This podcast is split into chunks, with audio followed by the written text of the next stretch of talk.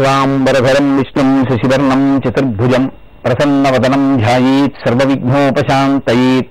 గురుర్బ్రహ్మ గురుర్విష్ణు గురుర్దేవో మహేశ్వర. గురుः సాక్షాత్ పరబ్రహ్మ తస్మై శ్రీగురవే నమ. వ్యాసాయ విష్ణురూపాయ వ్యాసరూపాయ విష్ణవే నమో వై బ్రహ్మణ్యే వాసిష్టాయ నమో నమ.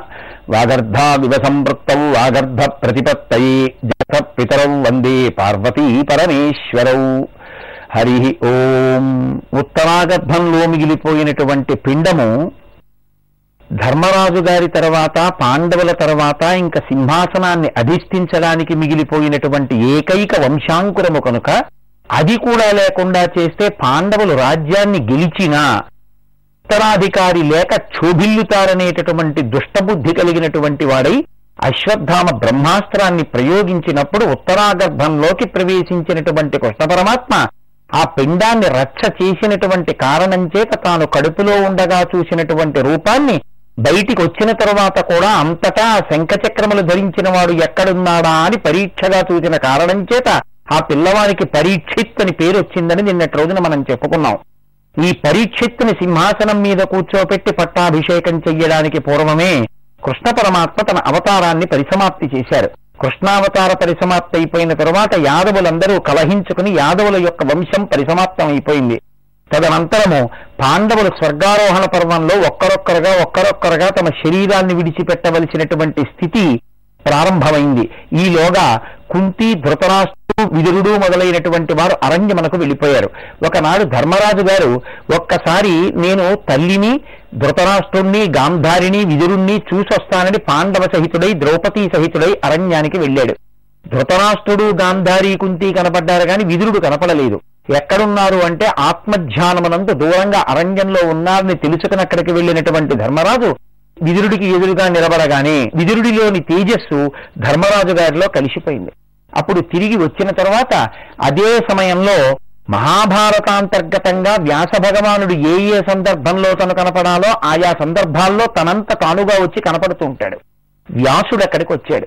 అరేరే విదురుడి శరీరం పడిపోయిందని బాధపడుతున్నటువంటి ధర్మరాజు మిగిలినటువంటి అన్నదమ్ములు కుంతి గాంధారి ధృతరాష్ట్రుడు మొదలైన వాళ్ళు వ్యాస భగవానుండి చూసి నమస్కారం చేశారు. కుంతీదేవంది కర్ణస్థు పుత్రో మే జాతమాత్రస్తు వీక్షిత మనోమే తప్యతే సర్వం దర్శయస్వ తపోధన అంది. నేను పుట్టినటువంటి బిడ్డల్లో ఐదుగురిని నా కంటి ఎదుట చూస్తున్నాను. కానీ నా కడుపున పుట్టిన పుట్టి పుట్టిన రోజునే అతన్ని ఒక మందసంలో పెట్టి విడిచిపెట్టేశాను. ఆ తర్వాత నేనెన్నడూ కర్ణుణ్ణి దగ్గరికి తీసింది లేదు లాలించింది లేదు. కురుక్షేత్ర యుద్ధంలో మడిసిపోయాడు.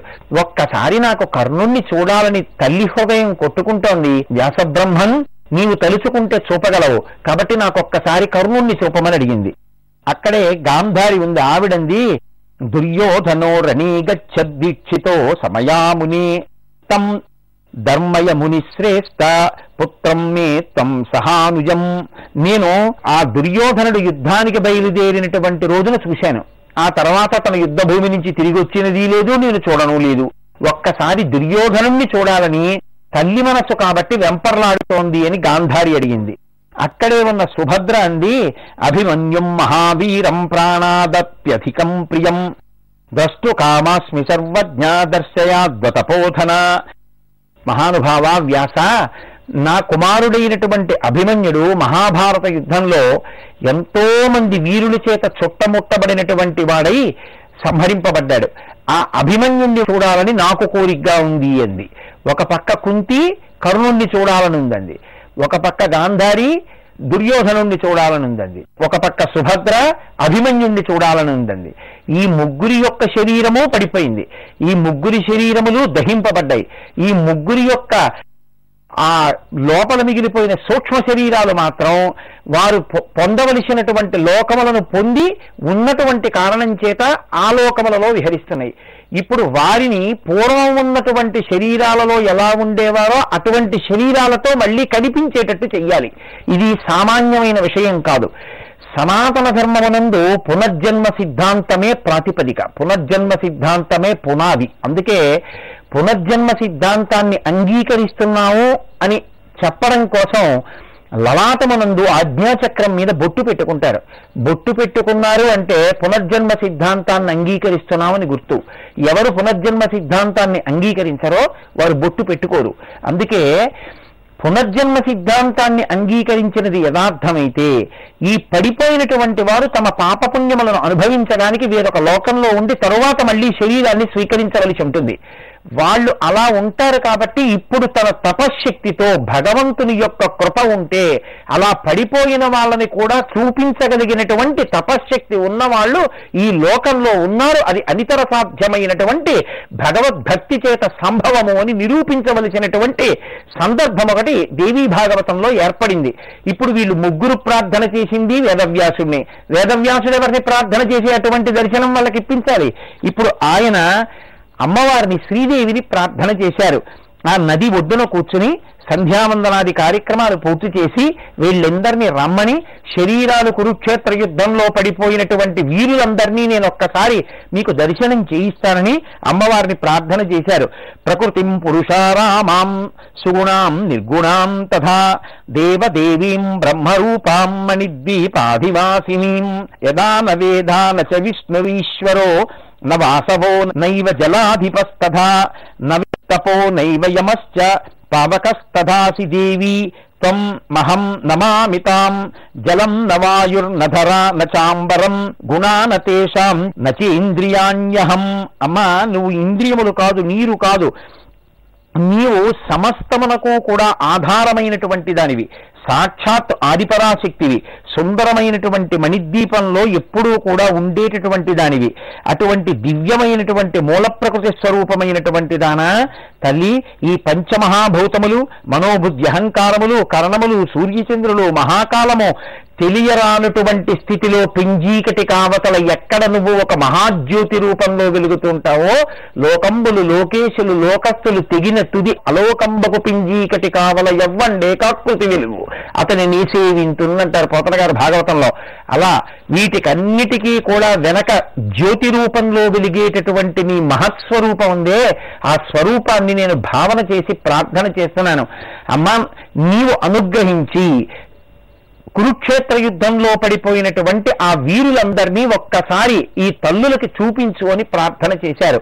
అనుగ్రహించినటువంటి శ్రీదేవి వీరందరికీ కూడా మళ్ళీ కుంతి కర్ణుణ్ణి సుభద్ర అభిమన్యుణ్ణి గాంధారి దుర్యోధనుణ్ణి చూడడానికి వీలుగా వాళ్ళందరికీ కూడా ఆ పాండవులతో కౌరవులకు జరిగినటువంటి యుద్ధంలో పడిపోయినటువంటి వీరుల యొక్క దర్శనాన్ని చేయించింది.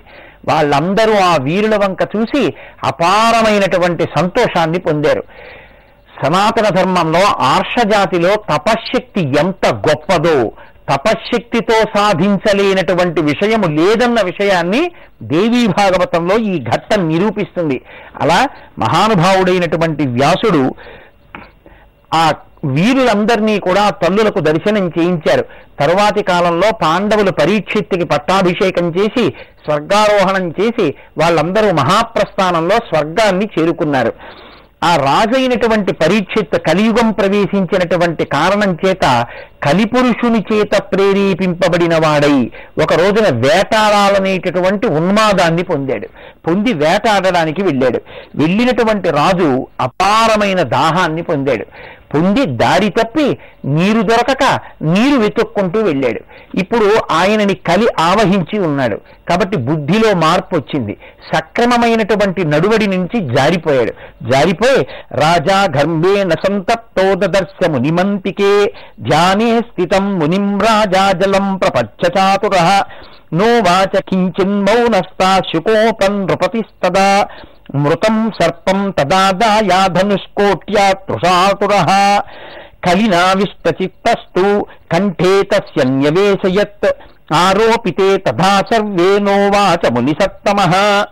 అక్కడికి వెళ్ళి తపస్సులో ధ్యానంలో అంతర్ముఖుడై ఇంద్రియములు బాహ్యమునందు తిరగకుండా నిగ్రహించుకుని ఒకటైనటువంటి పరబ్రహ్మమునందు తన యొక్క ధ్యాన శక్తి చేత చేరిపోయి తాను ఆత్మగా నిలబడి బహిరముగా ఇంద్రియములన్నింటినీ కూడా పరిగెత్తకుండా అణిచి ఉంచినటువంటి ధ్యానమగ్నుడయ్యున్నటువంటి మునిని చూసి నాకు నీళ్ళు కావాలి నీళ్ళు కావాలి అని అడిగాడు. ఆయనకి బాహ్య స్పర్శ లేదు. ఇప్పుడు బయట ఉన్న ప్రపంచంతో ఆయనకి సంబంధం లేదు. ఆయన అంతర్ముఖుడయ్యాడు. లోపలి ఆత్మతో ఒకడైపోయాడు. అయిపోయి తాను ఆత్మగా ఆనందమును అనుభవిస్తున్నాడు. ఆ స్థితిలో ఇంద్రియములు ఉన్నా చెవి ఉన్నా కన్ను ఉన్నా ముక్కు ఉన్నా అవి బాహ్యము నుండి వచ్చేటటువంటి విషయములను గ్రహించడానికి సిద్ధంగా లేవు. ఇంద్రియములు పనిచేయట్లేదు మనసు పనిచేయట్లేదు. కన్ను చూసినా చూసిన దాన్ని చూశాను అని మనసుకి చెప్పలేదు. మనసు చూసిన దాన్ని పట్టుకోలేదు. చెవి విన్నా విన్న శబ్దాన్ని పంపలేదు పంపినా మనసు పట్టుకోదు. వినపడలేదు అంటే అంతర్ముఖుడైన కారణం చేత వినపడలేదు. నేను ఈ దేశాన్ని ఏలే మహారాజుని నేనే వచ్చి మంచి నీళ్ళు అడిగినా ఈ ముని లేచి నాకు నీళ్ళు ఇవ్వలేదని వ్యగ్రత చెంది కలిచేత బుద్ధి కల్మషమైనటువంటి పరీక్షిత్ తన ధనస్సు యొక్క చేరి భాగంతో అక్కడే చచ్చి పడి ఉన్నటువంటి ఒక సర్పాన్ని తీసి ఆయన మెడలో వేసి వెళ్ళిపోయాడు. ఆయన మెడలో వేసి వెళ్ళిపోగానే ఈ విషయాన్ని అక్కడ ఉన్నటువంటి ముని బాలకులు పరుగు పరుగున వెళ్ళి ఆ ముని యొక్క కుమారుడికి చెప్పారు. నీ తండ్రి అంతర్ముఖుడయ్యుండగా పరీక్షిత్ అని ఈ దేశాన్ని లేటటువంటి రాజు వచ్చి ఆయన మెడలో మృత సర్పాన్ని వేసి ఇంత పని చేసి వెళ్ళిపోయాడు. ఈ మాటలు విన్నటువంటి మునికుమారుడు అపారమైనటువంటి ఆగ్రహాన్ని పొందాడు. అంతర్ముఖుడైనటువంటి నా తండ్రి పట్ల ఇంత అనుచితముగా ప్రవర్తించినటువంటి రాజు నేటికి ఏడవ రోజు మరణించుగాక అని శాపవాక్కుని విడిచిపెట్టాడు. శశాపనృపతిం క్రుద్ధో గృహీత్వా శుకరే జలం. పితుః కంటే జమేయేనా వినిక్షిప్తో మృతోరగ. తచ్చక సప్తరాత్రేణాతం దశేత్ పాపపూరుషం. మునే శిష్యోధరాజానం సముపేత్య గృహే స్థితం. శాపం నివేదయామాసా మునిపుత్రేణ చార్పితం. అభిమన్యుసుత శ్రుత్వా. శాపం దత్తం దిజేన వై. చేతిలో నీళ్ళు పట్టుకుని నా తండ్రి అంతర్ముఖుడయ్యుండగా ఆయన మెడలో మృత సర్పమును వేసినటువంటి రాజు నేటకి ఏడవ రోజు లోపల తక్షకుని యొక్క కాటు చేత ఆ విషాణల కీనల కీలల చేత మరణించుగాక అని శపించి నీళ్ళు విడిచిపెట్టినటువంటి వైనం పరీక్షిత్ మహారాజు గారికి తెలిసింది. నన్ను ఎక్కడ ఆ పాము కలుస్తుందో అనేటటువంటి భీతి చేత తన శరీరాన్ని రక్షించుకునేటటువంటి ప్రయత్నం చెయ్యకుండా ఉండకూడదనేటటువంటి భావన చేత ఒక గొప్ప మేడ నిర్మాణము జరిగిన దానిలో ఆ పై అంతస్తులోకి చేరి మణి మంత్ర ఔషధముల చేత తనని తాను రక్షణ కల్పించుకుని నివసిస్తూ ఉండిపోయాడు పరీక్షిత్ మనకి లోకంలో మూడిటి చేత రక్షణ పొందుతారు మణి మంత్రము ఔషధము. ఇది దేవీ భాగవతంలో చాలా గొప్పగా వచ్చేటటువంటి ఆఖ్యానం. ఇదే మళ్ళీ భాగవతంలో ప్రత్యేకించి మనం భాద్రపద మాసంలో వచ్చేటటువంటి వినాయక చవితి వ్రత కథలో వింటాం శమంతకోపాఖ్యానము అని. అది కూడా మడికి సంబంధించినటువంటి కథే. శృంగగిరి పీఠాధిపత్యం వహించిన చంద్రశేఖర భారతీ స్వామి ఇదే చెప్తుండేవారు.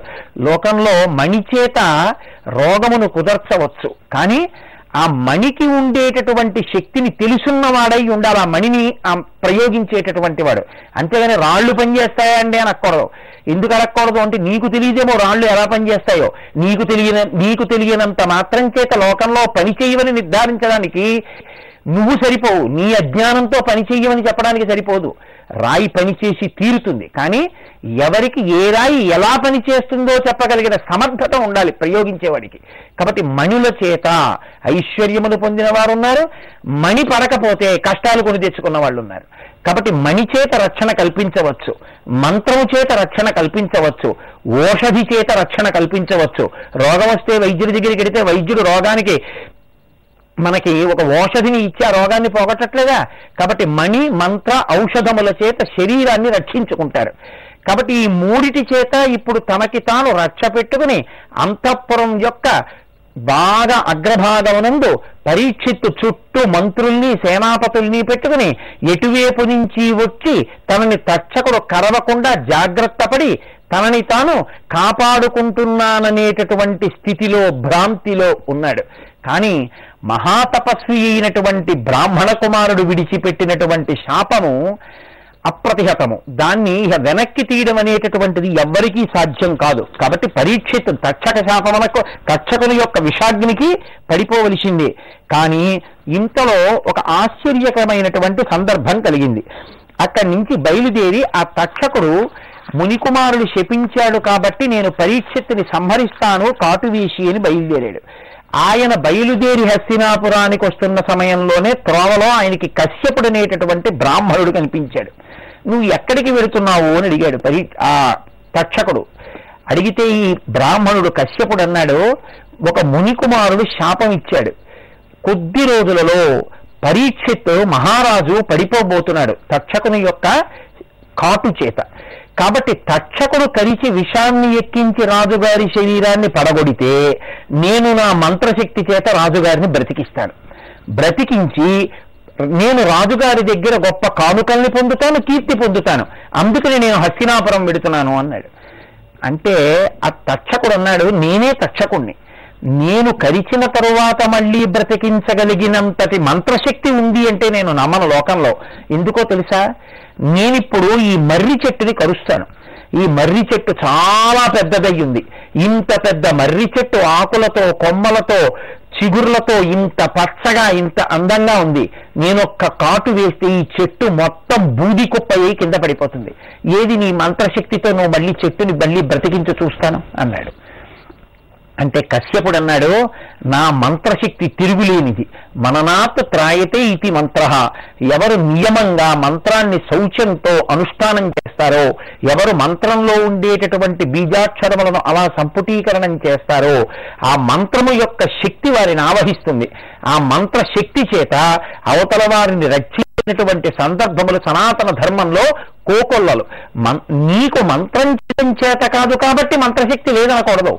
మంత్రానికి చింతకాయలు రాలుతాయా అంటే నీ జీవితంలోనే ఎప్పుడైనా మంత్రం చేస్తే కదూ? నీ జీవితంలో ఎప్పుడైనా ఉపదేశం పొందితే కదూ? నీకు అంగన్యాసకరన్యాసాలు ఋషులు వాళ్ళ వైభవం తెలిస్తే కదూ? నువ్వు పొంది ఆ నమ్మకంతో చేస్తే మంత్రం యొక్క శక్తి ఏమిటో నీకు తెలుస్తుంది. తప్ప అసలు మంత్రమునకు శక్తి లేదు అన్నమాట నువ్వు అనకూడదు. నువ్వు చేస్తే కదా నీకు అసలు దాని శక్తి ఏమిటో తెలియడానికి. మంత్రమునకు శక్తి ఉంది అని నిరూపిస్తోంది ఘట్టం. ఇప్పుడు కశ్యపుడు అన్నాడు మంత్రములకు శక్తి ఉంది. ఏది నువ్వు ఈ మర్రి చెట్టును కరు నేను బతికిస్తానన్నాడు. తక్షకుడు మర్రి చెట్టుని కాటు వేశాడు. ఆకుపచ్చగా ఆకులతో ఉన్నటువంటి ఆ మర్రి చెట్టు ఒకసారి పెద్ద బూడిద కుప్ప నేల మీద రాలిపోయింది. వెంటనే కశ్యపుడు అక్కడికి వెళ్ళి చేతిలోకి ఆ బూడిద తీసుకుని తన చేతిలో ఉన్నటువంటి కమండలంలో ఉన్న నీటిని అభిమంత్రించి మీద చల్లాడు.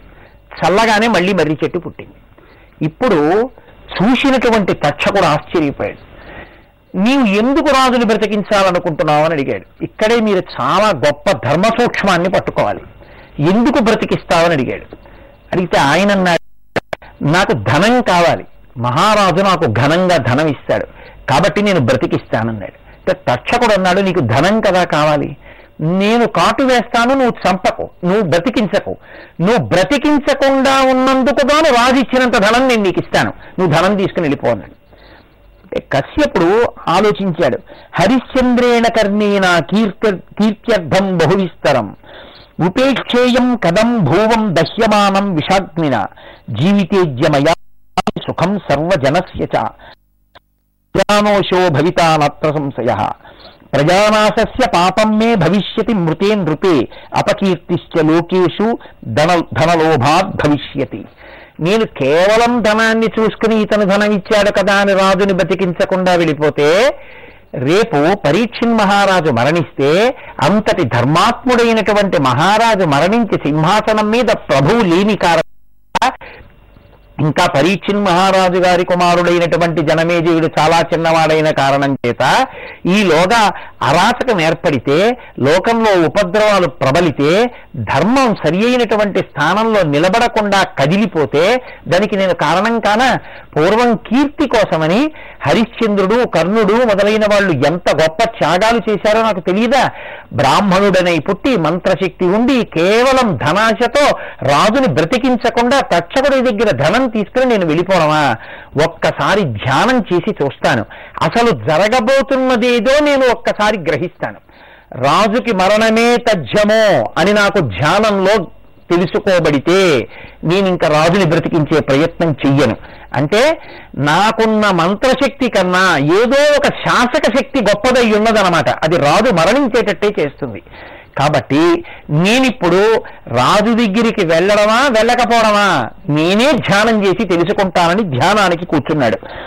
ఇది సంచింత్య మనసా ధ్యానం కృత్వా సకశ్యప గతాయుషం చ నృపతిం జ్ఞాతవాన్ బుద్ధిమత్తర. ఆ ధ్యానం చేసినటువంటి కశ్యపుడికి మనసులో ద్యోతకమైంది. ఖచ్చితంగా రాజు మరణించి తీరుతాడు. ఎందువల్ల మరణించి తీరుతాడు? ఇక్కడే మీరు ధర్మ సూక్ష్మాన్ని పట్టుకోవాలి.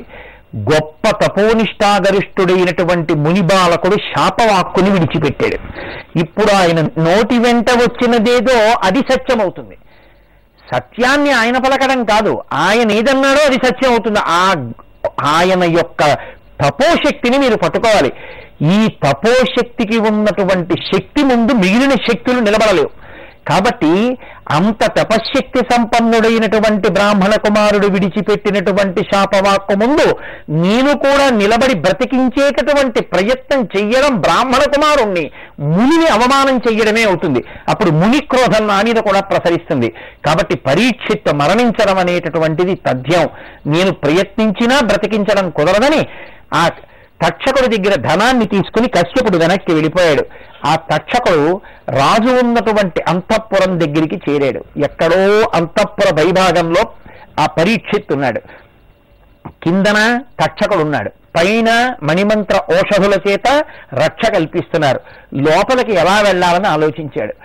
తాను బ్రాహ్మణుడిగా తన చుట్టూ ఉన్నటువంటి సర్పాల్ని బ్రాహ్మణ కుమారుడిగా మార్చాడు. అక్కడికి వెళ్ళి ఆ రక్షక భటులను అడిగాడు. ఒక్కసారి వెళ్ళి మహారాజుని ఆశీర్వచనం చేస్తాం మేం ఫలప్రసాదాలు తీసుకొచ్చామన్నారు. వాళ్ళు వెళ్ళి రాజుకి చెప్పారు. ఈలోగా అక్కడ ఉన్నటువంటి తక్షకుడు అనుకుంటున్నాడు విప్రశాపాద్ధతం మూఢం విప్రపీడా కరం శఠం పాండవానాం కులే జాత కోపి నైతాదృశో భవేత్ తాపసస్య గలే ఏనమృత సర్పో నివేశిత.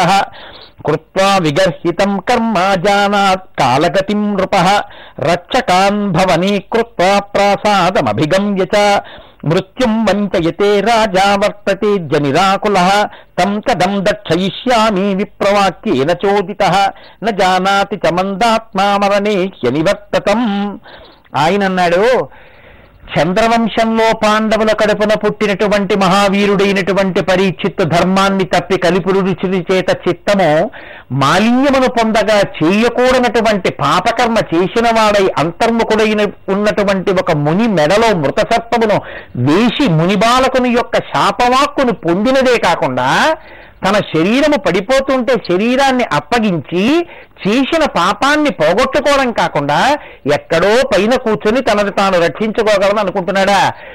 మునిబాలకుడు విడిచిపెట్టినటువంటి శాపవాక్కు పైన ఒక్క అంతఃపురం పైభాగంలో కూర్చున్నంత మాత్రం చేత తప్పుకుంటుందా? వెర్రివాడు తెలియట్లేదు. మృత్యువును పొంది తీరుతాడనుకున్నాడు.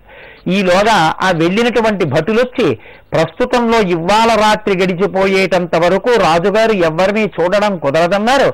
కానీ మీకు తల ఉంచి నమస్కరించానని చెప్పమన్నారు. మీ ఆశీర్వచనంగా మీ చేత్తో ఇచ్చినటువంటి ఫలాల్ని పొందుతానన్నారు అన్నారు.